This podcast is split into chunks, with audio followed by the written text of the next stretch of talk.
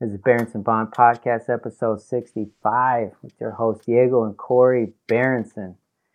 And today, oh man, Mr. Robert Castorina is in the house. My very good friend. I've known him from way before you were even born, Diego. Robert took pictures of you inside your mom's pregnant belly. You Yeah. have he has a picture that you took of him. You know that picture with the two girls kissing you when we- you have Padrino and you had the cowboy hat on. Guess who took that picture? This guy right here, Robert. Do you remember that? Yeah, it You don't remember that day? Okay, let me. Not, well, I don't. That day, so your Padrino, Mr. Marshall, had a great idea to dress you up like a cowboy, like Chingo Bling, and he had three girls come over dress up like they're from the hood in Los Angeles, and Robert because he's a an amazing photographer, videographer. He's got an Oh. eye for images. We needed to hire the right guy. Not hire, but he's down. He's like, I'll come take some crazy pictures of this kid who's three. Maybe you were three, right? yeah. And uh, so, anyways, you were showing them all your toys in your room. We took pictures, hanging out. And when they left, my favorite part, me and Robert and Padrino were laughing because you're like, hey, man, where's all my girls? so, Robert, uh, thank you for making time. I appreciate it, dude. I, I miss you. I haven't, we talk Abs- here and there, but dude, I really miss you. And what, uh, there's this kid, he's 10, Diego's 10. that- What is it like to, you're doing a podcast with this kid now. yeah, and uh, the the mic's almost as big as him. Uh, it's cool. I mean, I've never I've never really done a podcast. I've done some stuff, you know, for work where I've had to be on things, but I'm excited. I think what you guys are doing is great, and it's really neat to see him kind of grow up in this space as well. Um, and it's just insane to see him grow up to be a little man now, you know, and you as a father going from lots of things that we can't talk about and hanging out and being wild in the streets to a parent and uh, you know a father like a good father and that's it's really neat I'm trying to be. I want. I want to. I'm trying to show him what good, wholesome, positive relationships are like. He gets to hear grown-ups talk to each other. Like every time I think about you and Diego, you'll get it from his conversations. Like Robert's always makes me smile. Like he, uh, like I, I just immediately smile if I get him on the phone. He's an he's an adventure. I've been telling Diego about you forever. Like all the help when we did the Rally Ready podcast when I called you and we Yeah. went to we went to the rally track and we were in the truck, remember Diego, and we did the rally track with the trucks taking jumps. It's like so he still wants to race. You can Okay. uh obviously you schooled us on all the expenses about how gnarly that can get. Yep. And we haven't returned, but I think the passion is still in his heart to race. So I just wanted to know imagine when you were 10, he's in fifth grade.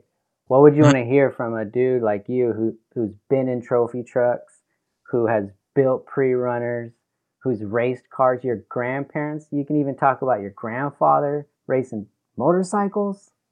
Diego, you don't even know. You don't even know um, so I'm I'm just feeding you whatever because you know you have so much knowledge and experience. Like he loves to race. He's a kid. He loves cars. But you turned in. You went from a kid who loves racing and cars to a grown up who really did it. No matter what job you had, what was going on in life, like you were going to be building and working on trucks and cars. Period. Yeah. Um, if I was when I was ten years old, all I ever wanted was a dirt bike. Um, you know, because my grandfather was a stuntman, um, and he started racing in motorcycles, so uh, I was always around it. So my grandfather uh, was really close friends with another fellow by the name of Bud Ekins and another legend by the name of Steve McQueen, and became a stuntman. Um, also was in the roller derby, but when I was ten, I wanted a dirt bike real bad but I wasn't allowed to have one because my grandfather had at that point broken and destroyed his body in so many ways uh, that it was basically forbidden, and my family didn't quite have the money to you know buy one because I was raised by a single parent. So you know, fast forward to when I was 19 years old, and was like, well, wait a second, I have a job. Wait a second, I have money. Uh, I want a dirt bike. And I grew up at the beach. Like, not a lot of people who grew up at the beach, they surf or they skateboard and they just hang out there. I was just like, yeah, I'm gonna I'm gonna get a dirt bike and I'm gonna learn how to ride and race dirt bikes. And uh, the rest was history. You know, it's like I just I was I stuck to it, and then it also helped like build my career. You know, I started making DVDs like freestyle motocross DVDs, and uh, you know, chasing around all the freestyle motocross guys. That kind of tra- transitioned into doing a television show with uh, Adam Barker uh, for Fuel TV uh, back in the day called M80. Um, and when I was doing and shooting it, I didn't get to ride a lot, but it was still like super fun because you're always just around it. Uh, and then I don't know, I think about 25, I crashed in a motocross race and it hurt my knee pretty bad and um, knocked myself a little silly with the concussion. And of course, it happened in like a motocross race where my whole family decided to finally show up to watch me race. And I wadded up, so everybody's freaking out. And so I took a break, and then that's kind of when I got into trucks. And that got out of hand real quick. So what, it's like, it, what was the first truck? Uh, first truck. So I guess uh, I, I my very first truck ever was a Toyota pickup truck, and I bought that truck thinking I was going to build it into a race truck. I saved all my money. It's when I was working at um, Riot uh, Colors in the vault in uh, Santa Monica, and I remember saving like all the money I could, eating like top ramen and you know everything else, and saved saved up like five grand. And I figured I'm gonna build a freaking trophy truck out of this truck. It's gonna be awesome. and I, I go to a fab shop in Huntington Beach called Camburg, Camburg Racing, and go in there and meet Jerry and Scott. And you know, I'm like, I got five grand. I want a long travel kit. I'm gonna race this truck, and they just kind of laughed at me. You know, they were just like, No, you're not. Like, so if you put, they were like, if you put a long travel kit on this truck then you're gonna have to save another five grand to build the back, and then you have to save another ten grand to build a cage, and then to put and then another. You know, they basically kind of guided me through it, and they said, "Well, listen, give us your five grand, and we'll make the whole truck as good as we can." So you know, did some stuff, and I did fiberglass on it, and it was great, and it was fun. And then immediately went to Glamis and you know beat on it and saw the other big Ford F-150s and I was like, I got to have one of those. So sold that truck, bought an F-150, was like looking at trying to build that. And then everything changed one day. There's a website called RaceDezert and they have classifieds. And I would spend so much of my time on that website just reading through the forums and on the classifieds looking for stuff for sale that I could maybe buy or trade to like help build my truck. And uh, one of my really good friends now, I met through a trade. His name was Kurt Youngs and he was a fabricator and a builder. And he had built an extra cab Toyota pickup truck that was a V6 and so that was like my first real truck. It was fully caged front to rear and, you know, like was a full real pre runner, long travel front, you know, long travel rear, fuel cell, like the whole nine yards, but still was street legal. And he had just had his second child. So he was like, I need a truck I can put a car seat in. And I had this really nice F 150. So we did a straight across trade. And I immediately thought I was like a desert racer. I mean, the first weekend I had it, uh, my friend Dustin Zachary, whom you've worked with, and I went straight out to the desert and had no idea how to like change tires, how to do any of that. Like I didn't even know if I had a jack and jack and equipment on the thing. change tire. Uh, Spoiler have, alert! If you're gonna race, you should probably know how to fix stuff. Yeah, well, lots of stuff. Yes, so, like me just going straight. We just went straight to the desert. Had like two 18 packs of beer and just like we're out there all day having a blast and then you know camped in the night and then did this whole thing until we basically ran out of gas and got just to the gas station because the gas gauge didn't work. I was like, it's got a huge fuel cell. We can go forever until it started going to do and we're just like, uh oh, what's that? Maybe it needs gas. I don't know. But yeah, that was like my first real truck, and I had that truck for about a year, and I kind of turned my back on motocross and dirt bikes, and and then just started chasing it. And Kurt and I became really good friends. And he was actually the one that got me into desert racing because he and all of his friends from San Dimas, um, Jason LaFortune and Kurt Youngs and Dean Schlingman and all those guys brought me out. And they were racing at the time a class called 1400, which was a street legal pre runner. So they made a class for desert racing in MDR, which was which is now gone, which is called Mojave Desert Racing Association, um, and it was all street legal pre-runner trucks. So they made they made a class so like if you had a truck that you would go out and run the course and pre-run the course in for your race truck. That's the difference. Pre-runner and a race truck is a pre-runner is designed to go and do recon basically on a race course, and then then you take the race truck and race that. You're not beating up your race truck before the Ah, race. uh, I always wondered why it was called pre-runner. So Diego, so what he's saying is, the racing trucks are just for racing. Like you said, the pre-runner means it goes on the track first before they race to check out everything, and then they say, "Good, now let the real race trucks on it." I was, I never knew why they called it pre-runner. Yeah. So the pre is, is exactly that. So like unlike the desert racing I do on dirt bikes now, the course you don't know until you, the the banner drops. In desert racing and off road cars, and even for motorcycles in these sanctioning bodies, some of them like in Score, which is in Mexico, they let bikes and quads run.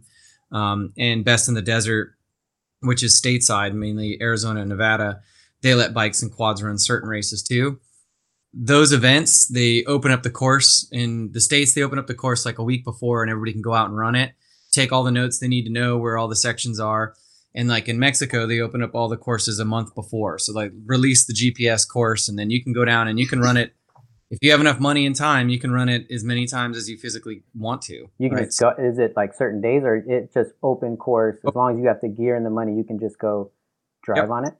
Yeah, down in Mexico you can. Se- Second, they usually open it up about a month before, and you can just go down and run it as many times as you can. A lot of top teams do that. They'll go down and spend three weeks down there just running it and running it and running it and taking notes, taking notes and taking notes. And So you've that- done that. You've been on that. I've done that. Yeah, I've done pre-running, but not for that long. I've done that pre-running a couple times, but I've also produced a few series on, or you know, a few projects on the Baja 1000. So I've done a lot of pre-running and reconnaissance stuff to tell help tell those stories too. So What- yeah, So what's it like being at the Baja 1000, the for real one? Uh it's awesome, man. There's nothing really else there's nothing else really like it. You know, it's uh you know, this year was weird because they didn't have like the normal obviously because of COVID, they didn't have like the tech and contingency and I didn't go this year obviously. Uh, all the teams that, you know, I have been lucky enough to tag along with or race um in the racing side of it didn't race this year. So, um it's amazing, man. The energy's cool. The people down there are so amazing. They're so nice. You know, like anything and everything, they would just they would give it to you. You know, like it's it's wild. Everybody's just like, oh, Mexico's crazy. I'm never gonna go down there. And you're just like, "Dude, I can't wait to go back. Like it's so fun. Um, racing the actual Baja 1000. Um, the one I raced the Baja 1000 the 50th. So in 2017, I raced it and um, in a Class 10 buggy, which is an open class buggy that has a four cylinder Ecotec motor. So, So you it's know a, that one, right, Diego? The little buggy, Mm. the off Yeah. one. yeah. So we run 35 inch tires, full tube chassis, motors in the rear, Dang. On a You know, buggy? a buggy. Yeah, it's it's a big buggy. Um, and yeah, I mean it's a hundred thousand dollar car. it's not none of them are cheap. And uh, uh, J Buck Racing brought Kurt and I down. Kurt drove, I co-drove, so we did the pre-running. And yeah, I mean, there's that's a, that's a heck of a story. I mean, we went down to pre-run and we broke the pre-runner 30 miles into pre-running, so we didn't get to pre-run our cor- our section because it was that year a point-to-point race. So it went from Ensenada and finished in La Paz. And then other years like this year, they do a loop race. So it starts at Ensenada and it goes a thousand miles and comes back and finishes in Ensenada. So we did a point to point. So we got in around mile marker 700 and change uh, down in Vizcaíno. So we were down like in the middle of, you know, kind of like in the middle of the peninsula. And we got in at like 10 o'clock at night and it was completely foggy. You couldn't see anything. Um, by the time we got the race car, it had already been rolled once and the front shocks had completely lost um, all, we're starting to lose all the oil. So like it was just like, have you ever been on like a pogo stick? Imagine trying to drive a car where the front of the car is a pogo stick. So every time you hit something, it just bounces like this all over the place. So we got into we got in having no idea where we really were going outside of the GPS, like no idea when we were going to come into silt beds or to tricky stuff at night with basically zero visibility because it was completely foggy and sat and socked in. And you got to remember we're in an open chassis. There's no windshield. All there is is your visor. So your visor is constantly wet, and if you open your visor, you're just taking in dirt and rocks because the front front tires are throwing off stuff. So it was pretty miserable, and we got stuck in a silt bed. Uh, paid, What, wait, paid what? Oh, silt bed, like a slippery, flat, wet. Uh, no, Dirt? silt is kind of like imagine if you took a swimming pool and you filled it with baby powder and then tried to ride a dirt bike through it or drove a car through it. That's what silt is. That's like Just sink in fine powder. Yeah, it's just powder. It's everywhere, right? So we came into a silt bed, we couldn't see anything, got stuck, and there was like four cars stuck around us, all trying to get out, turning up dust everywhere. So we get out. I run over. There's some locals with a jeep, and they're having a fire, and they're just drinking beer and having a great time, laughing at everybody getting stuck. And I hand the guy a hundred dollars, and he just jumps in his jeep, comes over, gets out, and we're on our way. We got to our first uh, visual like checkpoint. We weren't supposed to pit. It's just like a visual. So our team was waiting at a road crossing just outside of the mission, and I forget the name of the mission, but came into this little town and we got out of the car and we're like, we can't drive the car. The shocks are completely blown. Like they're absolutely blown. And at this point, it's like two in the morning.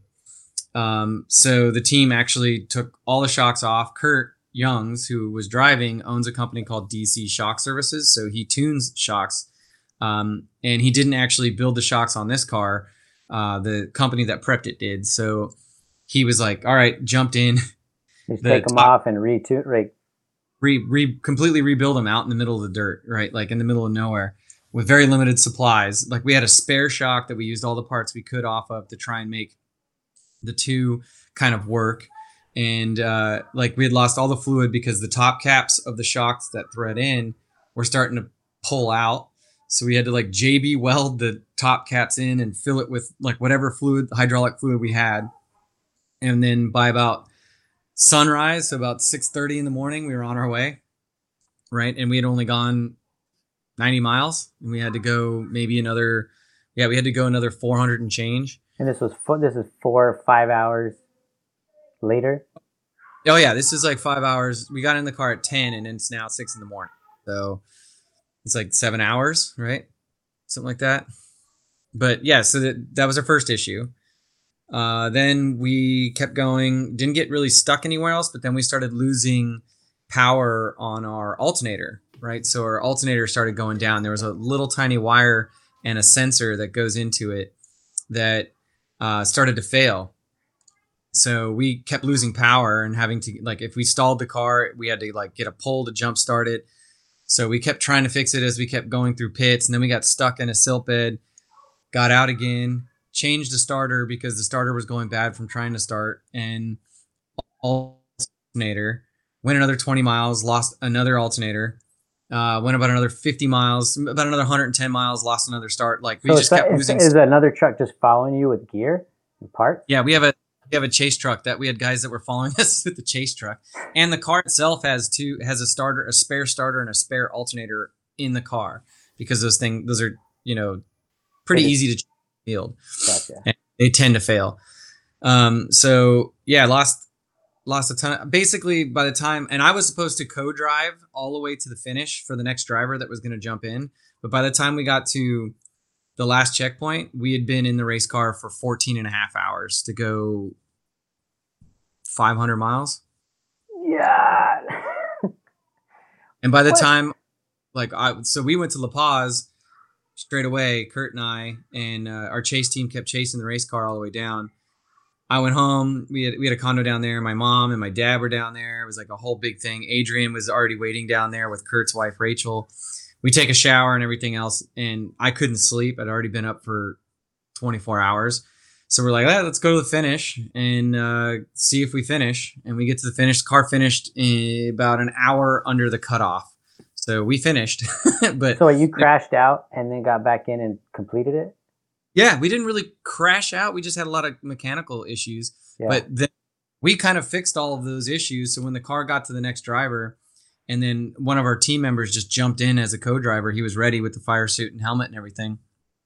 because he's like, you're blowing bubbles. There's no way you're gonna like you're just get out, go home. Uh, and then they said they ran flawless all the way to the finish, or else we wouldn't have made it. Like we would like we had an hour on time left before they closed the finish for all other vehicles that are out there, and we just barely skirted in. Dude, that's awesome. So,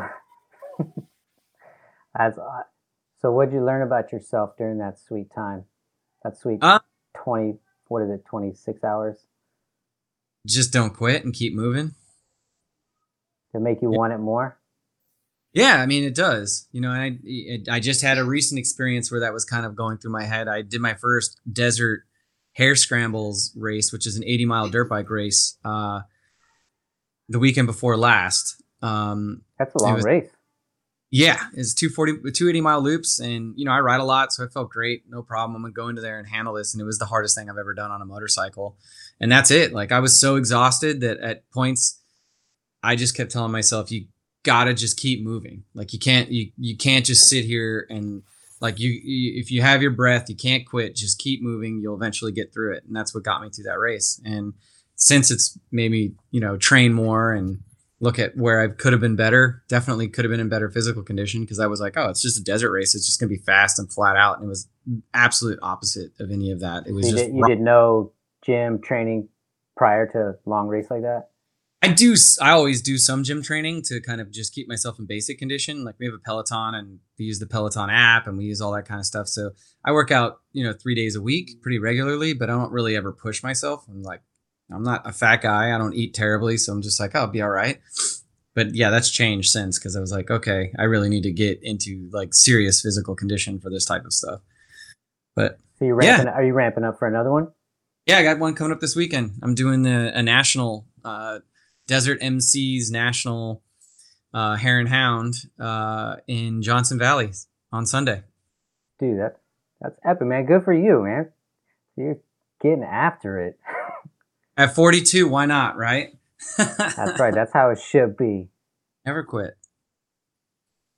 Still surfing? Get, I haven't been surfing much, and I moved to the beach. I'm like, I'm in Marina Del Rey, like two blocks from the water, and for some reason, I've just been so. Well, you're you're getting into the dirt, so forget the yeah. water. If the yeah, dirt if the dirt calls you, then no need. Every like three days a week, we're out. Basically, Friday through Sunday, we're out in the desert you know, camping and riding and and uh, my wife Adrian's riding now. She just broke her shoulder riding. Right. You getting broke in? Got broken proper. so yeah, we're you know that's what we're doing. A lot of our friends are super into that, so it's it's fun. And I just like you know when when it's super hot this summer, I can get back into surfing like everybody in California does, right? well, Diego's pumped. He's he's super excited to come back. You know, we do the typically do the father son camp trip every year California. This year we camped here locally, and next year's ready to go back. And I would love to take him out there and just drive anything. You know, here I just want him to get in that feeling where you know we were like we talked about. He's looking for that Polaris, a single seater, uh, center center center seat, mm-hmm. and got a good coach at the rally school here. He's all down. He's like, I've trained one other kid this age, but he's like, but you know, it gets pricey quick. So just like you said, he's like the quicker you get your own gear, get your head around doing some basic repairs, he's like, I can make it work. But I just mm-hmm. want him to feel what you just explained. It's like when you're driving and it's it's dusty, it's dry here, like getting all that dirt and dust in your face when you're trying to drive, just to let him feel that and not be able to say, I'm done, I quit. This is dusty out here. I can't see anything it's it's, it's, a rush, right? You're like just trying to haul and go fast, and you can't see anything. And yeah. and add the fact, Diego, he's at doing it at night, so be dusty, stuck, trying to do repairs at night, and go fast. Yeah, and you're tired. but you never uh, complain. No, nobody's gonna complain or bring that up. You don't. You just don't. You just don't even say it. Yeah, if you're gonna complain and do that, don't sign up for it. You like yeah. you know, tough. I mean, big piece of advice I also gave your your father Diego, is if you really want to get into racing, especially in the dirt, you should try dirt bikes. Because dirt bikes and all the dirt bike riders have a tendency to transition to race cars much better. Because when you're on a dirt bike the the a lot of the same formulas and you know um, like conditioning all kind of translate. But on a dirt bike, when you make a mistake, the risks are much higher, right? Because you crash, right? And if you crash, most of the time you're fine. I crashed probably 25 times in this last race and I did I'm fine. I'm hurt. Sometimes, you know, that 20 times that you crash, you'll get hurt or you break your bike and then you're stuck out in the middle of the desert or you don't get to finish the race, right? So it it helps you understand terrain and how and what terrain will do to a vehicle when you're riding it because then when you get into it and you're looking at that same terrain you're like oh this is what i would do on a dirt bike. And in a car or a buggy or you know a polaris uh, like the 170s i think you're looking at right? Yeah um, you'll have an idea of how it's going to handle and what it's going to do in that terrain because you will then be able to transfer that from feeling it on a motorcycle to driving it in a car.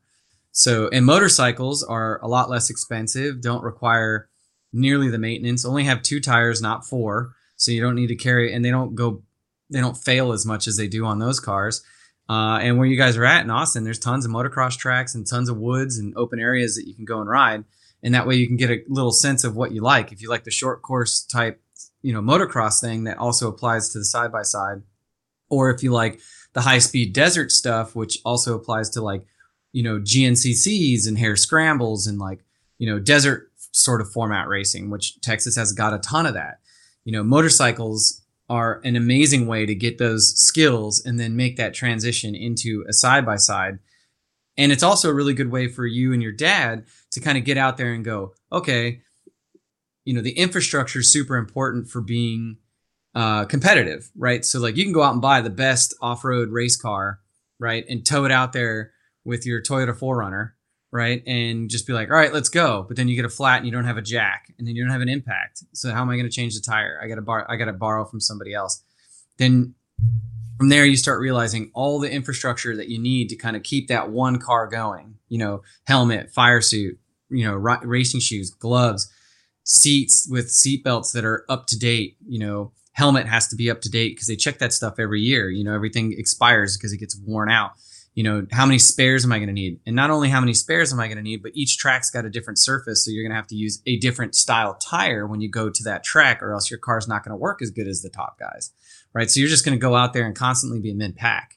So that's a lot of this infrastructure stuff that also applies from dirt bikes. It's like dirt bikes are easy. You got a dirt bike, I got a stand, I got my riding gear, I got a fuel can, and I got a basic metric tool set, you know, and you can go out and race dirt bikes. You know, that's it. You're looking at four or five thousand dollar investment to get Diego going in that versus fifteen twenty thousand dollar investment even to get into a smaller cheaper Polaris RZR because you have to have the truck that can pull it, the trailer that it can sit on, you know, jack stands, you know, a jack, you know, all that stuff. And that's all the things I was telling your dad is that, you know, you should just go to some of the local races and see what some of those pits have and see what the faster guys have versus like some of the backpack guys have. Just like look at how their pits are set up I bet you they're all going to have similar stuff, you know, but a lot of that comes into play to being competitive if you want to go out and make a name for yourself as a driver.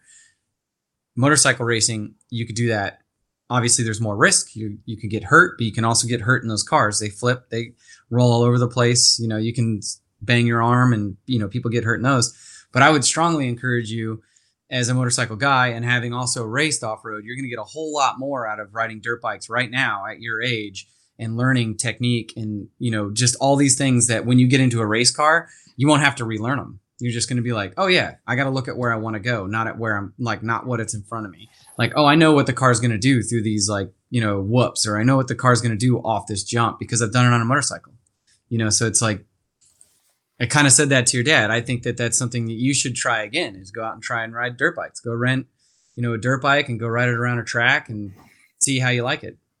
Cause that could be, I think that's a real good way to get started, you know, and it's a real, it's definitely, as they say, a gateway drug. Like you start that and you're basically going to be well on your way. And I think that you can absolutely learn a ton of skills that will apply you know straight over to the to the side by side. And then it'll let your dad and your mom kind of get their heads around all right he's super into this. What does this kid need? Does he actually like it? You know that's part of you know did you get early encouragement when you started digging in? Or was this all you? Or was it i guess you know what pulls you to it? You know, like obviously you're you're 42 in shape, pushing yourself harder, doing more than you've done. Probably it sounds like more. You're doing more now than you did in the last 10 years physically. Oh, yeah. And I don't know what's that driver because I mean, what I remember like that's why I brought up your grandfather. Like it's in you, like it's in your DNA to race. Yeah. just get out there, and I don't know. Is that what is in your head, or is it a new internal voice that's screaming at you like, ah, let's get this, let's get after it. uh, what is it, man? You know, that, what what's really going on in your head? I've always been competitive. I mean, the dirt bike thing for me was obviously being around my grandfather when I was you know, Diego's age and younger, and seeing motorcycles because he did more flat track, which is like where they basically go left in a big circle, but when they come in, they're totally laid out and sideways and goes, you know, 100 miles sideways. So my grandfather was super into flat track. I mean, he raced everything, but that was like his thing. Um, so just being around motorcycles and seeing them were always cool.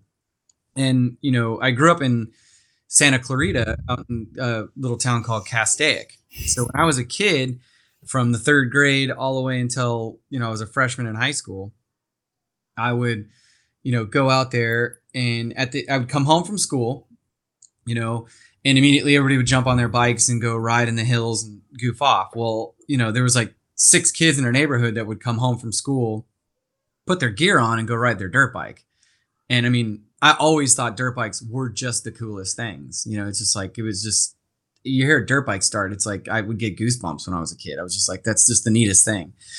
And I just remember always seeing that and always wanting that. Like I always wanted to just be able to come home from school and go ride my dirt bike, you know, and go rip it in the hills and have fun. And of course, like we couldn't really ever afford to do that. So when I got old enough, it was finally like, you know, I've always wanted a dirt bike. Let's go and do it. And then as far as the competitive stuff goes, it's when I first, when I initially got into it, I was never really getting into it to be competitive. I got into it because it was like, oh, it's fun to go camping. It's fun to go out to the desert. And I just want to do some trail riding. Um, it all kind of switched when uh, I was working in Orange County and I was riding a lot. I just started riding at a motocross track. So I'd been to a motocross track maybe four times. And I was like, this is actually really cool because you can jump stuff and learn how to turn faster. And you can race, you know, kind of race against the other people on the track to see how good you are. So it was fun for me. And a guy I worked with also rode dirt bikes and was like, "Oh, let's go out and ride tonight. Star West has got lights. You know, we can ride till like ten o'clock when we get off of work." And I was like, "Sweet." So we get off work at four o'clock, drive all the way out to Temecula. You know, uh, start unloading the bikes, and I'm like, "Oh, they're having a night, dude." And he's like, "Yeah," and I signed you up. I was like, "Wait, what?" He's like, "Yeah, I signed you up to race." I was like, "I'm not racing." He's like, "Well, we drove all this way. You want to ride the track? You're racing." And I was like, okay. So I remember going and lining up on the line, and there's like a 16 year old girl next to me, and like a, you know, 13 year old boy next to me, and I've never raced before, and it's like all these people, and I'm like asking this girl, I'm like, how do you do this? And she's like, you've never done this before? I was like, never. And she's just like, like literally her response is like, oh my god. I'm like, okay. Gate starts. I almost looped the bike out. Everybody takes off. I think I got dead last. The girl won the whole race, like absolutely demolished everybody. And I finished and I couldn't feel my hands. And I was just like, that was crazy. I don't ever want to do that again. And he's like, well, you have to do it two more times. And I was just like, what? Like, I have to race two more times tonight? And he's like, yeah. And I was like, okay. Went out, did it. And by the end of that, like, my first race, I got dead last. The next race, I got like, you know, third to last, you know. And then the last race, I got mid pack. Like, I got like fifth place. And I was just like, oh, that's cool. I improved through every race, you know. And that's when it. That's when the hook sank yeah, that's when I was like, this is fun. I'm going to practice all the time. Um, and yeah, I mean, recently with I've always with off-road racing and that competitiveness, for me, it's like it was always something I wanted to go and do. I never really had enough money to actually own my own race car. I attempted to build one at one point, but you know, in your 20s, life changes and careers change and everything else. And in my 30s, I built pre-runners so I could at least go to races and drive my own truck and have fun. You know, but never really could afford to actually do the racing part of it. And then that's, you know, my friend Kurt brought me into that. He was just like, "You're a very detailed guy. Like you keep me calm. Like you're you're really good at problem solving because that's kind of what I have to do for my job a lot." He was like, "Do you want to try and do this?" And then, you know, we did a couple races and he's just like, "Yeah, you're great." He's like, "I don't have to think about any of the other stuff I usually have to think about with other co-drivers because you take the time to come to the shop to learn all the ins and outs of the vehicle, the navigation stuff. You're way over everybody else because I'll geek out on Google Earth and like take all my notes and transfer them to the you know car and everything else and you know research all the areas to kind of see what kind of you know terrain and everything is in there. Yeah, so that, I mean, you you would want at minimum that for a co-driver. You wouldn't want a co-driver who never even looked at the map or saved it offline on the phone. Yeah, or any of that. So yeah, um, that's like with the off-road racing stuff. That became fun and competitive, and Kurt's one of the most competitive guys I know and really great drivers. So that was super fun with him in the trophy truck, and you know the buggy in Mexico. We were we were in we were in like fourth or fifth place when the car got handed off to us, and then we just had all these mechanical issues. So it was just frustrating. It wasn't the driving or anything else. It was just the car was part of it. You had no choice. Like you had to do what you had to do. Yeah, exactly. And then recently, I, I don't know. I guess the world works in really mysterious ways. Uh, about three years ago, uh, for Easter, I was down in Orange County hanging out with my sisters and uh, my my brother-in-law to be Adam comes to me and he's just like, "You used to race dirt bikes. Used to be super into dirt bikes." I'm like, "Yeah." He's like, "Dude, I want to get a dirt bike and just like go out and start riding trails and like camping and then get like the girls into it. My two nieces. He's like, "Wouldn't that be fun?" And I was just like, "Yeah." I'm, I don't know. And I was actually at the time saving up to buy a side by side. So that's where like all this stuff I'm coming from is like all the research and everything for me to buy. I want to buy a side by side and build it to race like the you know sportsman production class, which is like the the easiest to get into sort of because it doesn't require you to have like you know some of these desert race side by sides are a hundred thousand dollars. And you're saying so when he says side by side dig, you know he's talking about like a giant Polaris, Polaris like a UTV, but way bigger. Just as yeah. if you shot it with a ray gun and blew it up. Yeah, yeah, huge one. So, yeah, so I was gonna buy one of those, and, and all the things kind of like you know I was I was set on it. You know, the, all the issues with it were you know we were li- we live in an apartment in L.A. I have nowhere to store it. Right. I have I mean I had a truck that could pull it. I could buy a trailer, but I also have to store that trailer. And I really had nowhere to work on it. So like the first step for us to do that would be to move someplace we could afford a house that I could store all this stuff in, right? And that was where we were that's where our mindset was. It was just like, all right, well we're to move, we're to do that. And you know, so I'd been saving money and then my brother comes up with this my brother-in-law comes up with this whole thing about dirt bikes and I was like, I don't know, man. Like I'm, I think I'm going to buy a Polaris, but like I love the whole desert idea. Like that's why I'm going to get this side by side and go out and do, you know, desert stuff and my dream is to race one of these side by sides, and I was so bent on it. Um, anyways, long, longer you know story goes. I end up getting engaged to Adrian, my wife, and the money that I had saved obviously went to that. So it ended up being kind of a blessing because I feel like it would have been a failure quickly because I didn't have the infrastructure and I didn't have the means to build the infrastructure yet. Right? But you got space to take care of everything for a motorcycle, and you can go camping. Like you, yeah. Obviously, it's you can take that thing more places. And, oh yeah. You know, my cousin, uh, my cousins, they did the Trans American Trail, and they went up Continental Divide and all that, and they went. You know, one of them, cousin cousin Jacob, did a solo trip, long one, and uh, him and his wife, cousin, they did a long trip, and just that being able to ride, it's still hard. It's a full off road, just like you said, offline maps, scoped it out for a year ahead of time before he even got out there did all the homework, all the preparation he talked about detailing. The most more prepared you are, the better for any of these things. And I think taking that and deciding, hey, let me not get a huge UTV, get a bike, hang out with my wife, do some riding, and then you can yeah. use this. So you use the same bike to race, or you have two bikes. Uh, well, we have two bikes now. Um, when my brother-in-law was like throwing around the idea, I thought about it for a little bit. I called my good friend Chuck Carothers, uh, who's an X Games gold medalist, and I've kept in touch with from years. You see how he calmly said that my X Games gold medalist friend, Diego, are you are you did you hear that? I know Robert talks fast, he's like, yeah, you know, uh, I just went swimming lap pools with the gold medalists from the Olympics, and then uh, we got breakfast. No big deal. Yeah. uh, I, uh, I called. I'm thinking about getting a dirt bike. And he's like, dude, me too. I'm looking at dirt bikes right now. Like, let's get dual sport dirt bikes so we can ride them on the streets, but also ride them in the dirt. And I was like, so he's gonna get one. My other brothers, my brother-in-law wants to get one. Why not? So I, I bought a cheap eighteen hundred dollar, you know, street legal uh, CRF 250X. I got super lucky and rode one time with my brother and was just like, it all came back like instantly. I was like, this is so fun. This is so much freaking fun. And it's so much easier. I just throw it in the truck, drive away. If I break it, throw it in the truck, fix it. Right. And it was like, and it's so much cheaper. You know, it's like a tire for a dirt bike's like a hundred bucks. You can get them for cheaper. Tire for a side by side's like 250 bucks. You know, it's like, it's a totally different thing. And it's so much easier to maintain. Either way, that was it. Hook, hook was set. And we were just having fun riding that. And then a year later, I was looking at getting a 450 and Adrian was going to take over the 250 that I had. Well, uh, I got lucky and Road to Recovery. I entered a raffle to win a dirt bike, and I won a 2019 CRF 450 uh, 450L. Dude, I won it in a raffle. in a raffle. In a raffle. Did you hear that? Yeah. Mhm. I, we tried to enter a raffle to win a Polaris. It's possible. He won a sweet bike in a raffle. I did, and that's the bike I race now. And because I had money saved to, you know, buy a new dirt bike, I was able to take that money and turn this new dirt bike into like my dream bike. So now I'm like super pumped. And now Adrian, who's riding and is loving it as much as I am, she's super hooked. Like the second she crashed, she hit a rock on a dirt road that was a loose rock and it just sent her like this and she crashed right on her shoulder and she broke her orbital and her humerus right up at the top here in her shoulder in her right shoulder. She got up.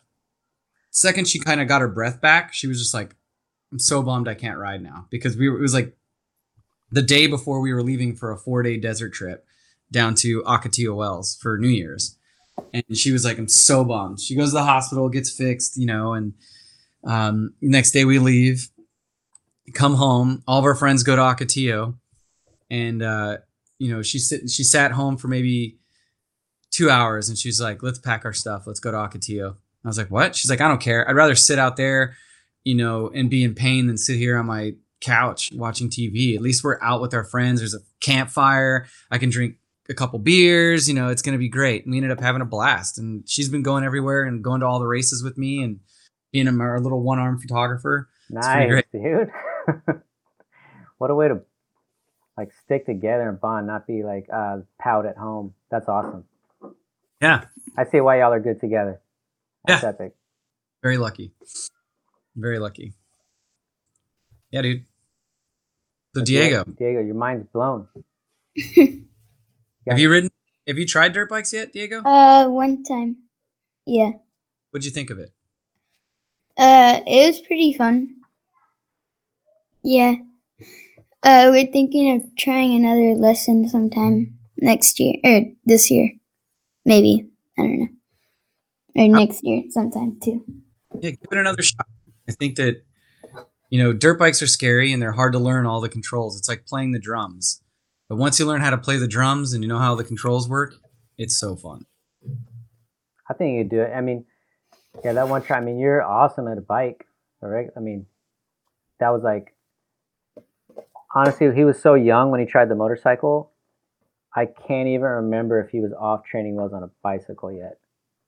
Oh wow. No, I Were I, you? I took off a training wheels on a bicycle. I think when I was three or four, And how? and then we started what I started riding that monsters bike. yeah, but when we did the motorcycles, did you already have the training wheels off?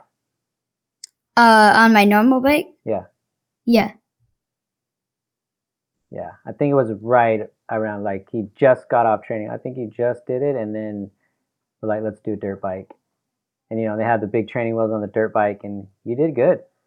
Listened to the coach, and pretty soon he was doing the little track there. You know, they got a little teeny mound halfway through the little turns with checkpoints. We we actually walked the track. Remember, the guy had us walk Yeah. the track. He's like, this is what you do when you're going to actually do a dirt bike race. You walk it, feel it, feel the turns, and now you get on it and ride it. So we did that whole thing. Yeah, we could do that again. There's a really cool school. There's one dude here who used to race wherever, and but he has a school to train kids how to race dirt bikes. And he said a few of them have stuck with it and started racing competitively. but it's it's geared for young kids to get up to speed to compete. Another good one, if you're interested in motocross, is BMX. Like go to a BMX track, like pump tracks and like BMX tracks that have jumps and all that kind of stuff. Sure there's a couple out there in Austin. Yeah, we have some good ones here. Yeah, go out and try that. I mean, that's a real good like a lot of really good BMX guys transition to dirt bikes. Super easy. Because you get a feel of like how a jump works and how to pump and how to turn and you know, it's and that's also a very affordable way to, you know, stepping stone because you can constantly build skills on a BMX bike that will translate to the dirt bike on the weekends. Yes. Hmm So what do you think? Dirt bike? Are you convinced? Yeah. He just wants to race all of them. He's Yeah. you. I don't know what's gonna happen. Like what's gonna happen?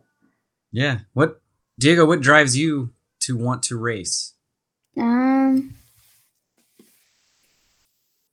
I don't really know. Uh, I have a few racing games on my Xbox that I play. Um, I have a couple friends that have them too, but yeah. Yeah, which one? He's got Forza. Need for Forza- Speed. Yeah. What was the other one? Uh, Forza Horizon 4. Forza Horizon 4. Yeah, when we did a podcast with uh, a friend that does rally racing and uh, street racing too, like track races. He did the uh, one lap across America, and he was saying uh, one lap is uh, I think it's 25 tracks. Every day you hit a different track, time yourself, and you drive to the next city, do another track. It's like all the way from the south up to the northeast and back. And uh, he was saying when he was a kid, it was the old Need for Speed or something that he got into. He's like, I'm gonna do this for real, and that's when he's like, it just embedded. Just like when you did that race, all of a sudden you're a kid and you're like, I wasn't ready for this. I don't know if I'm gonna like this, and then it's like, oh, you feel that challenge, Yeah. you feel that it. rush. Yep. Uh, I can't wait to see that in him when he hits Oh, yeah. when that when that whatever that bug is, it grabs him. Yeah, dude, you got to go for it, man. Try and you know you have very encouraging parents. You're very lucky, and you should take full advantage of that. You know, BMX. Go to the BMX park and go ride around. If you like riding a BMX bike around a, like a real BMX track, and that's fun to you, you're gonna love motocross. you're gonna be like, oh, I could do this motor. Yeah, yeah, I could do it with an engine. yeah, yes, I want to do this. But yeah, that's a real good way to see if you if you like that. Like if that's something you leave and you're like, yeah, like when are we when can we go again, Dad? And like, all right, get him on a dirt bike because dirt bikes you can jump big stuff, you can go far, you can go super fast, you know. And there's nothing like the smell of a dirt bike and like a freshly watered track. You know, having cool gear on, you're just like, this is awesome. I feel good. My dirt bike's cool. The, the noise of it, it's neat. It's fun.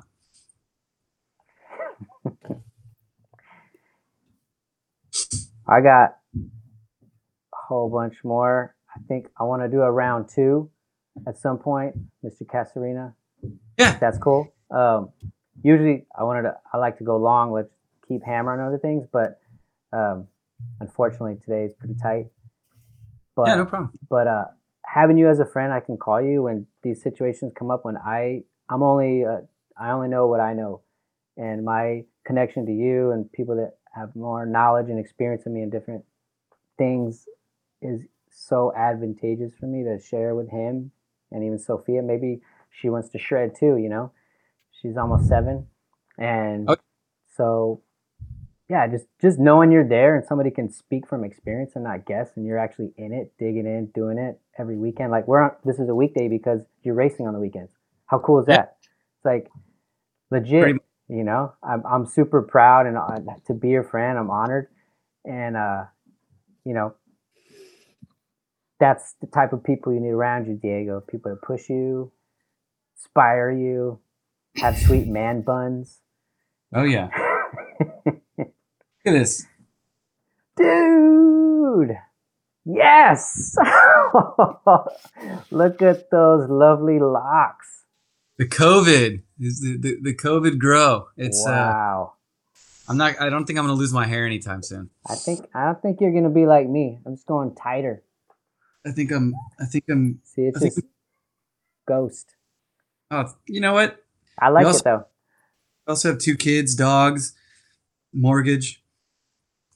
I just have dirt bike races to plan for. It's all good. Well, when we come out to California, we're gonna meet with you. Let's do some races, riding, whatever. We'll go wherever we need to. I want to make it a longer trip to Yeah. celebrate that we have vaccines and we can go to California, hit tracks, go karts, on road, off road, all that. Like, and yeah, just start when you know the world goes back to normal and you guys start planning that. Just start giving me dates so I can you know ideally block it out and start trying to coordinate some stuff. Maybe I can get uh, no promises, but maybe I can get Diego a, ri- a ride in a real race car. ooh, Diego, we have this on record. This is recorded. What I can do. When he says, "I never said that," I never. nah, I didn't. No way. You're never going in a real one. You're like, yeah, yeah, yeah. I got it right here. We'll have to get you a booster seat, but that's okay because my my co-driver Kurt uses a booster seat too because he's a little He- guy. He's as short as me. I need a booster. Yeah. All right, man. Well, ha- take care. We'll catch up. You know, in a couple days or something. Good luck on your race. Thank you so much. Yeah. Call me when call me next week. I'll give you a race report. Yes. Corey, same to you, man. I appreciate you guys so much and uh, love and miss you guys. You know, it's it's always nice to know that if I ever need anything, you're always there. Of course. And Diego, you'll be that kid too, because you're gonna have to take care of me. I didn't have any of my own kids, Diego, so you're gonna have to be like, ah, Uncle Bobby, I gotta go take care of this guy. Yep. I'll leave you all my dirt bikes if you do. All right. It's pretty fair. Great. All All right, right, man. Well, thank you. We'll talk to you soon, man. all right, buddy. Okay.